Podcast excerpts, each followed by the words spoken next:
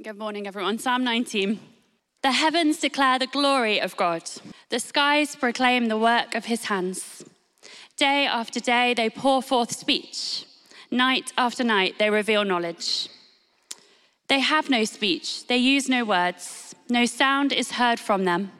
Yet their voice goes out into all the earth, their words to the ends of the world. In the heavens, God has pitched a tent for the sun. It is like a bridegroom coming out of his chamber, like a champion rejoicing to run his course. It rises at one end of the heavens and makes its circuit to the other. Nothing is deprived of its warmth. The law of the Lord is perfect, refreshing the soul. The statutes of the Lord are trustworthy, making wise the simple. The precepts of the Lord are right, giving joy to the heart. The commands of the Lord are radiant, giving light to the eyes. The fear of the Lord is pure, enduring forever. The decrees of the Lord are firm, and all of them are righteous. They are more precious than gold, than much pure gold. They are sweeter than honey, than honey from the honeycomb. By them your servant is warned. In keeping them there is great reward. But who can discern their own errors? Forgive my hidden faults. Keep your servant also from wilful sins. May they not rule over me. Then I will be blameless, innocent of great transgression. May the words of my mouth and this meditation of my heart be pleasing in your sight, Lord, my rock and my redeemer. Uh, well, good morning to you all. It's so lovely to see you. Uh, well done for being here with the change of time. Uh, and today, what we're going to do um, is we're going to sort of look not at one particular topic, uh, as with the other talks in this series, this left and right series, uh, but rather we're going to look at one principle. We're going to look at one principle and we're going to use that principle to look sort of just uh, sort of as examples at a number of different big topics in our divided world. We're thinking about following Jesus in a divided world. We're going to look at various different sort of topics that can cause division, uh, such as freedom of speech, cancel culture, abortion, climate change. But please note, this sermon, it is not in any way a sort of full blown sermon on any of those topics, as important as each of them is. So, shall we pray? Let's pray using uh, Psalm 19 that Natalie has just read for us. Lord God, we pray very simply, may the words of my mouth and may the meditation of all our hearts be pleasing in your sight, Lord, our rock and our Redeemer. Amen. Amen. C.S. Lewis, uh, he once uh, famously said this. He said, I believe in Christianity as I believe that the sun has risen. Not only because I see it, but because by it I see everything else. In other words, I believe in Christianity not just because it is true, not just because I can see it there, but because my Christian faith helps me see everything else in this world more clearly. Uh, it's like these uh, glasses. Uh, some of you uh, may wear glasses, some of you may not. Um, I need to get a new pair after I trod uh, on this pair um, whilst trying to catch our rabbit in our garden last weekend. Uh, our rabbit was sidestepping me with more skill than any member of the HTC Touch rugby team. Uh, the rabbit sort of shot past. I dived, uh, I missed, I slipped, I, I, my glasses fell off, my foot went onto and sort of squashed these flat, and basically I've been trying to sort of bend them back into shape ever since. Now, this is the principle. This is the principle I want us to think about this morning.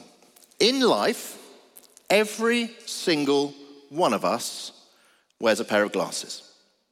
Okay, we all have lenses through which we see the world. Uh, some people lean to the right politically and wear right wing glasses. Other people lean to the left politically and wear left wing glasses. Many of us here, we may not see ourselves as particularly political, but probably most of us, we instinctively know where we sort of sit on the political spectrum. Uh, perhaps the sort of best recent illustration of this was Gary Lineker's famous tweet that almost led to the complete meltdown of the BBC a couple of weeks ago. You'll remember the situation. Uh, Suella Braverman, our Home Secretary, uh, she announced uh, the government's latest plan to deal with migrants coming to the UK by boat, and Gary Lineker tweeted about how he thought it was such a cruel policy. And there was uproar because of what Lineker wrote. He was made to step down from presenting the match of the day, but then after a few days, in what seemed a pretty big climb down by the BBC, Lineker was welcomed back and there was an apology by the BBC that they'd be having an independent review of their social media policy. Now, there's loads and loads that could be discussed about it all, but really all I want us to see is this. How people commented on that event in the press all depended on whether they were wearing right wing or left wing lenses to view the situation. So you had people wearing their right wing glasses, demanding that Lineker be sacked, uh, that the BBC should stay firm, despite right wing people being the ones who are so often against cancel culture and so often for freedom of speech. Now, now these right wing lens wearers, they were, were cancelling Gary Lineker, they were wanting Gary Lineker silenced because they disagreed with what he tweeted. But then many people wearing left wing glasses were no better, suddenly celebrating Gary Lineker. Not fussed about his high salary at the BBC, not fussed about his Nazi Germany comparisons. And the left, who are the most likely people to cancel other people, they were suddenly becoming ardent free speech warriors. So, what's the solution to wearing right wing glasses? or left wing glasses. Glasses that tend to sort of get bigger and with a more powerful prescription in the echo chamber of social media. The solution is not to say, let's just throw away the glasses. Let's just get rid of the glasses. You and I, we can be free of glasses. Because that is impossible. Remember the principle. We all, every single one of us here, we all have a worldview. We all have a lens through which we see the world. And so today, my contention is that we all need gospel glasses. Each one of us, we need gospel glasses, like C.S. Lewis with the sun. We need gospel glasses to help us see and understand the world more clearly. If you like, see the world with God's eyes. We need gospel glasses. Now, if you were here two Sundays ago, uh, you may remember that I said that there are uh, five particular things that marked Christians out as countercultural in the first and second century AD. That's what historians say. And as you look at them, they come up on the screen there. Uh, the first two there, they are classically left wing traits in our society today. Numbers three and four are classically right wing traits in our society today. And the fifth one, really, that defies all political views. In other words, all I want us to see by that is I want to say Christianity does not fit into some neat political box.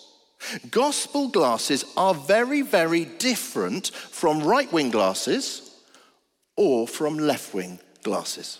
On some issues, your gospel glasses will make you look like you're quite right wing in the world's eyes. In other issues, your gospel glasses will make you look like you're quite left wing. And the reality is, as a follower of Jesus Christ, you and I, our gospel glasses, what can happen? They can get very dirty. They can get very smudged. They can get very blurry, influenced too much by our culture in which we find ourselves rather than by Christ, and we can't see so clearly with them. Indeed, sometimes we find ourselves getting gospel glasses and they get sort of coated with a, a right wing lens. Or sometimes we find our gospel glasses, they get coated with a left wing lens, and it is more and more difficult to see the world with God's eyes. Christianity, it is not a call to always lean right or to always lean left politically.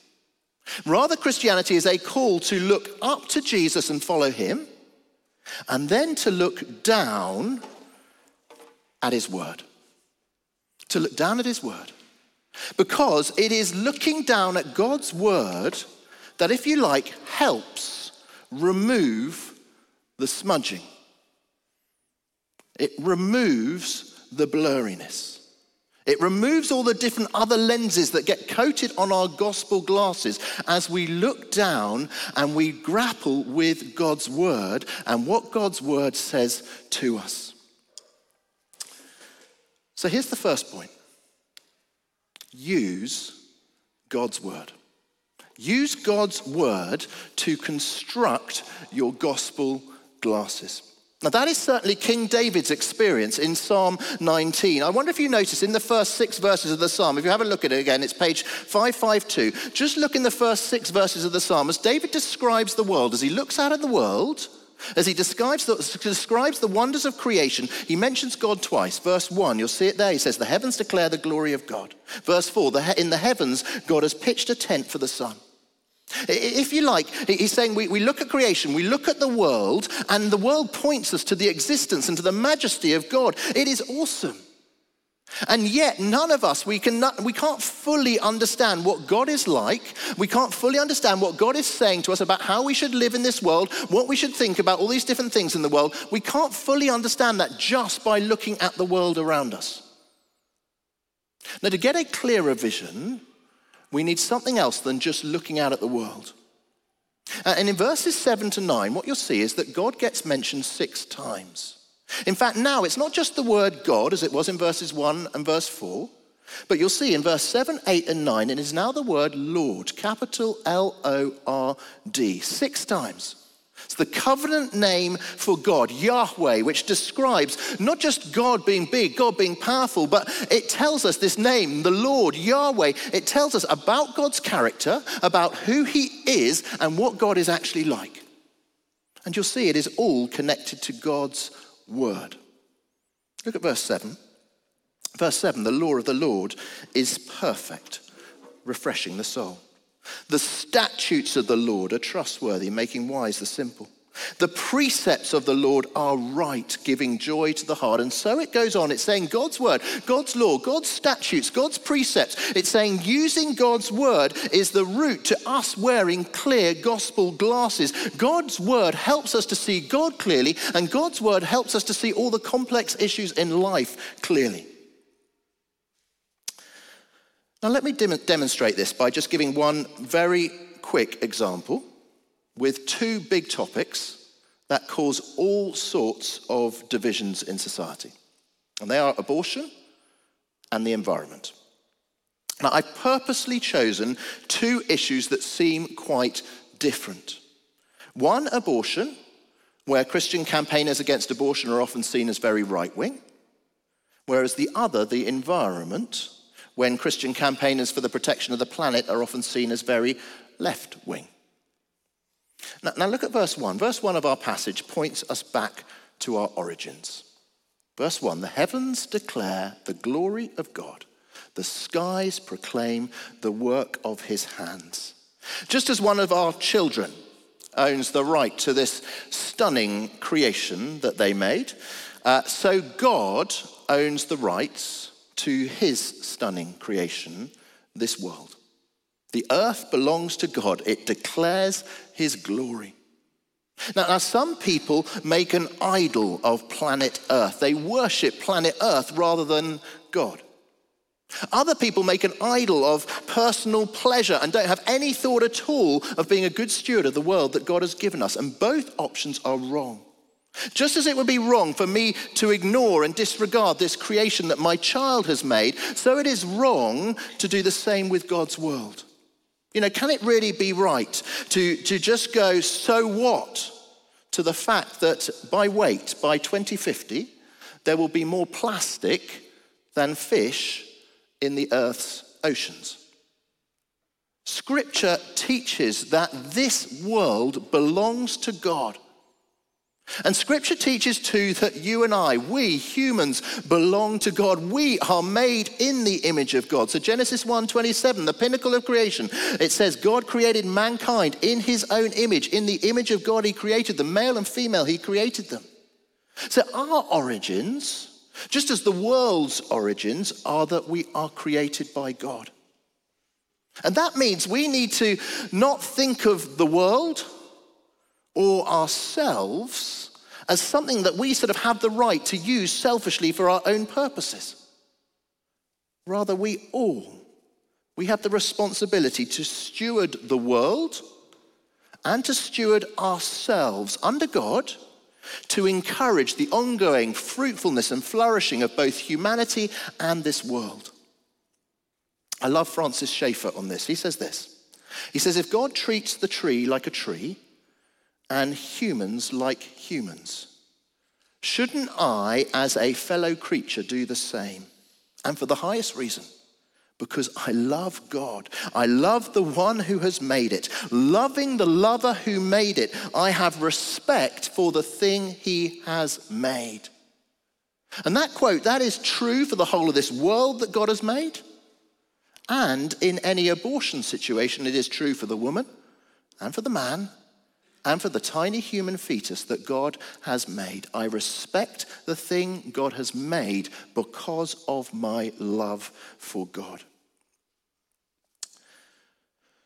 Now, originally, I had prepared far, far, far more to say about the topics of climate crisis and abortion because there is far, far, far more to say on them both. But then I realized it was far too much uh, to try and sort of fit it all into a Sunday sermon, and we would have been here for about two hours. Um, in, in, fact, we may do a little sort of bonus Lent Discipleship School session for any of you interested to think through these two topics uh, in, in sort of more depth. But I hope just in that little example, you can see my point. My point is this use God's word. Use God's word to help you know how to approach, if you like, tricky topics that can cause division. It may be that you want to spend, as it were, more time cleaning your glasses on these two issues by seeing what does God's word say about them. Uh, there are two books at the back that you're welcome to buy if you like. They're both short, they both cost um, £4 each. Uh, one's uh, on the environment, it's written by Dave Gobbett.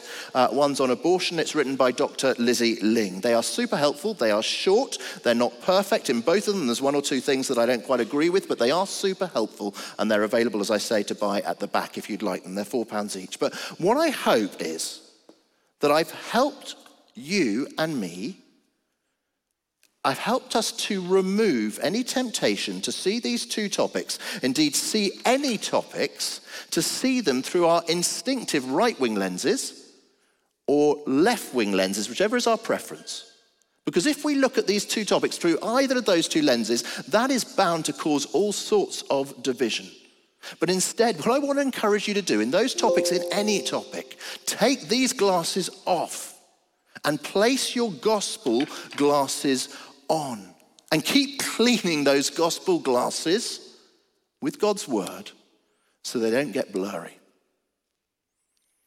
So that's the first thing. Use God's word. Use God's word, apply it into the case of the particular topic to guide us in our views rather than letting the culture of left wing or right wing glasses lead us. Second, don't just use God's word. Second, love God's word. Just look at how Psalm 19 continues, second half of verse 8. I think it is uh, incredible as, uh, as David speaks about his experience of God's word. Just look at it. Halfway through verse 8, he goes, The commands of the Lord are radiant, giving light to the eyes. The fear of the Lord is pure, enduring forever. The decrees of the Lord are firm, and all of them are righteous. They are more precious than gold, than much pure gold. They are sweeter than honey, than honey from the honeycomb. Can I ask you, as I ask myself, be honest, is that your attitude to God's word? Too often, I remain very indifferent to God's word, lukewarm, casual, not seeing it as more precious than gold, not seeing it as sweeter than honey. Uh, I'll never forget when I went on a, um, on a school caving trip when I was about age 12. There were eight boys and one instructor. And I loved it. It was absolutely brilliant, you know, crawling through all the sort of muddy passages, up underground waterfalls, all that kind of thing. Now, you can tell I'm an old man because when I did it, age 12, it was a boiler suit, uh, you know, the, the, hard hat on, but rather than some sort of battery powered um, lamp, um, we had a lamp that was powered by some sort of chemical compound that you had to lit, light and it produced a light. And I don't know, was, I mean, it's in the dark ages really, but, but we've been caving for about an hour. We've been going down and down and down. It had been absolutely fantastic, apart from the fact that two of the boys, Tom and Charlie, I remember them well, um, they absolutely hated each other and they were having a huge argument the whole way down. They were just shouting at each other as we went down and down this caving system. And eventually we got to this big cave right at the bottom of the caving system, and the instructor, he had had enough and he just said, Right, that's it. And he blew out all our lights. And there we were, suddenly absolute pitch darkness. You could not see your hand in front of your face. You couldn't see anything. And that shut us all up, shut Tom and Charlie up even. And then we stood and we stood and we stood in total silence. I think it was probably for about five minutes. And then the instructor sort of felt that, you know, Tom and Charlie had, had learnt their lesson. And you could hear him in the complete darkness, you could hear him get out his matchbox from his pocket. And you could hear him opening his matchbox. And then you could hear him dropping his matchbox. and you could hear it dropping in the, you know, the wet, dark, totally dark, clay mess on the bottom of the cave. He swore quite loudly. And then you could hear him get on his hands and his knees and scrabble around in the complete darkness, searching for that matchbox and those matches. He found them eventually. And in the darkness, you could hear as he took a wet match out of the matchbox and he struck it, and there was nothing. And he did it again. Nothing. Literally, he went through one again and again and again. I think it was the 12th or the 13th match when finally he struck it and there was light. Now, that was my experience in a cave. But actually, it is all of our experience in life too. We're in the dark. We are totally lost. We are helpless. We're not sure of the answers to the big questions in life. We're not sure how to handle these different, to- different topics that cause division. And King David says that the word of God is like a light on the helmet to guide us. Look halfway through verse 8 again. It says, The commands of the Lord, they are radiant. They're giving light to the eyes. Without the light of God's word, we are as in the dark as I was in that cave. You know, to be honest, your views on God, uh, uh, your views on, on how to live in this world, how to think about different issues, to be honest, they are worth, your views, they're worth as much or as little as my views or as anyone else's views. To actually know how to approach things in life, we need to hear from God Himself. And the claim is that in here, that is exactly what is going on. So if you're here this morning and you're not yet a Christian, can I encourage you to start investigating what is written in here? Maybe start reading one of the, the gospel accounts of Jesus' life. Jesus, the one whom the whole Bible is centered on and pointing to. To do that, to start reading one of the gospels, is to start wearing that caving helmet and be given light for your eyes. But you know, those of us who've been a follower of Jesus for a while, I think sometimes we begin to resent the caving lamp rather than loving it. We start finding the Bible difficult. We start finding the Bible restrictive. After all, verse 9, it is pure and righteous. And righteous. Verse 11, by the word of God, we're warned. Listen to um, part of a poem written by someone very close to me who rejected Jesus, rejected God's word quite a lot of years ago. He's still currently rejecting the Lord. But this is part of a poem that he wrote a year or so after throwing in his faith. It was while he was at university. It's got a rabbit theme again. And he writes this He writes, I was like a rabbit in a cage who was set free for the first time in his life. But it wasn't freedom. I was in the wilderness with no barrier to protect me. I was open to the elements and not ready for it. You shouldn't escape from the truth.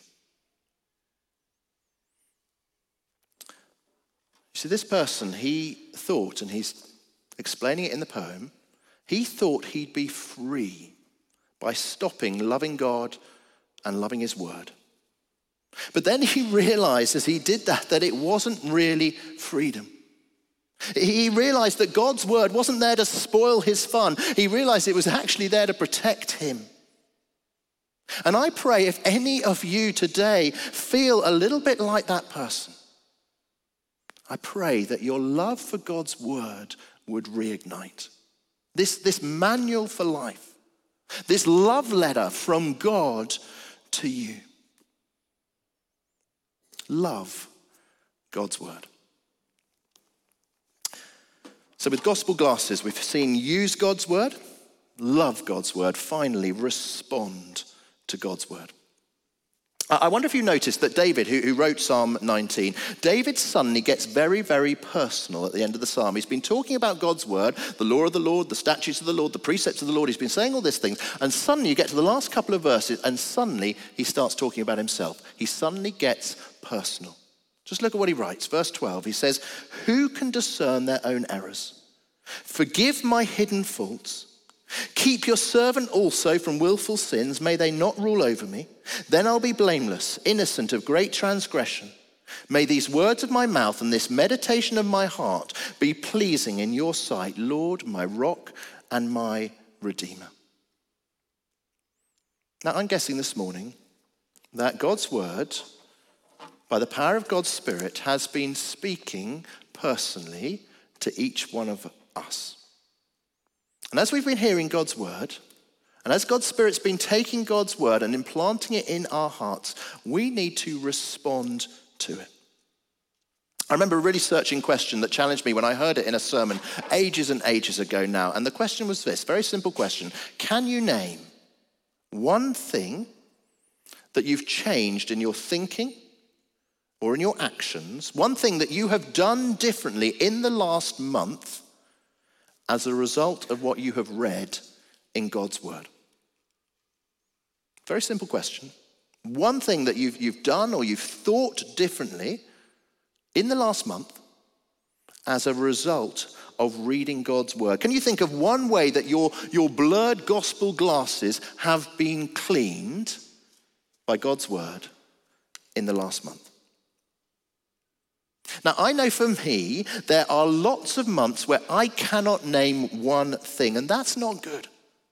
Like David, I say to God, God, forgive my hidden faults. And today I know that I have mentioned big topics that will produce all sorts of response in all sorts of people. You know, just take abortion and the environment. The, the reality is that with abortion, one in three women in the UK have an abortion at some point in their life. So I'd be naive to think that this isn't relevant here at HTC.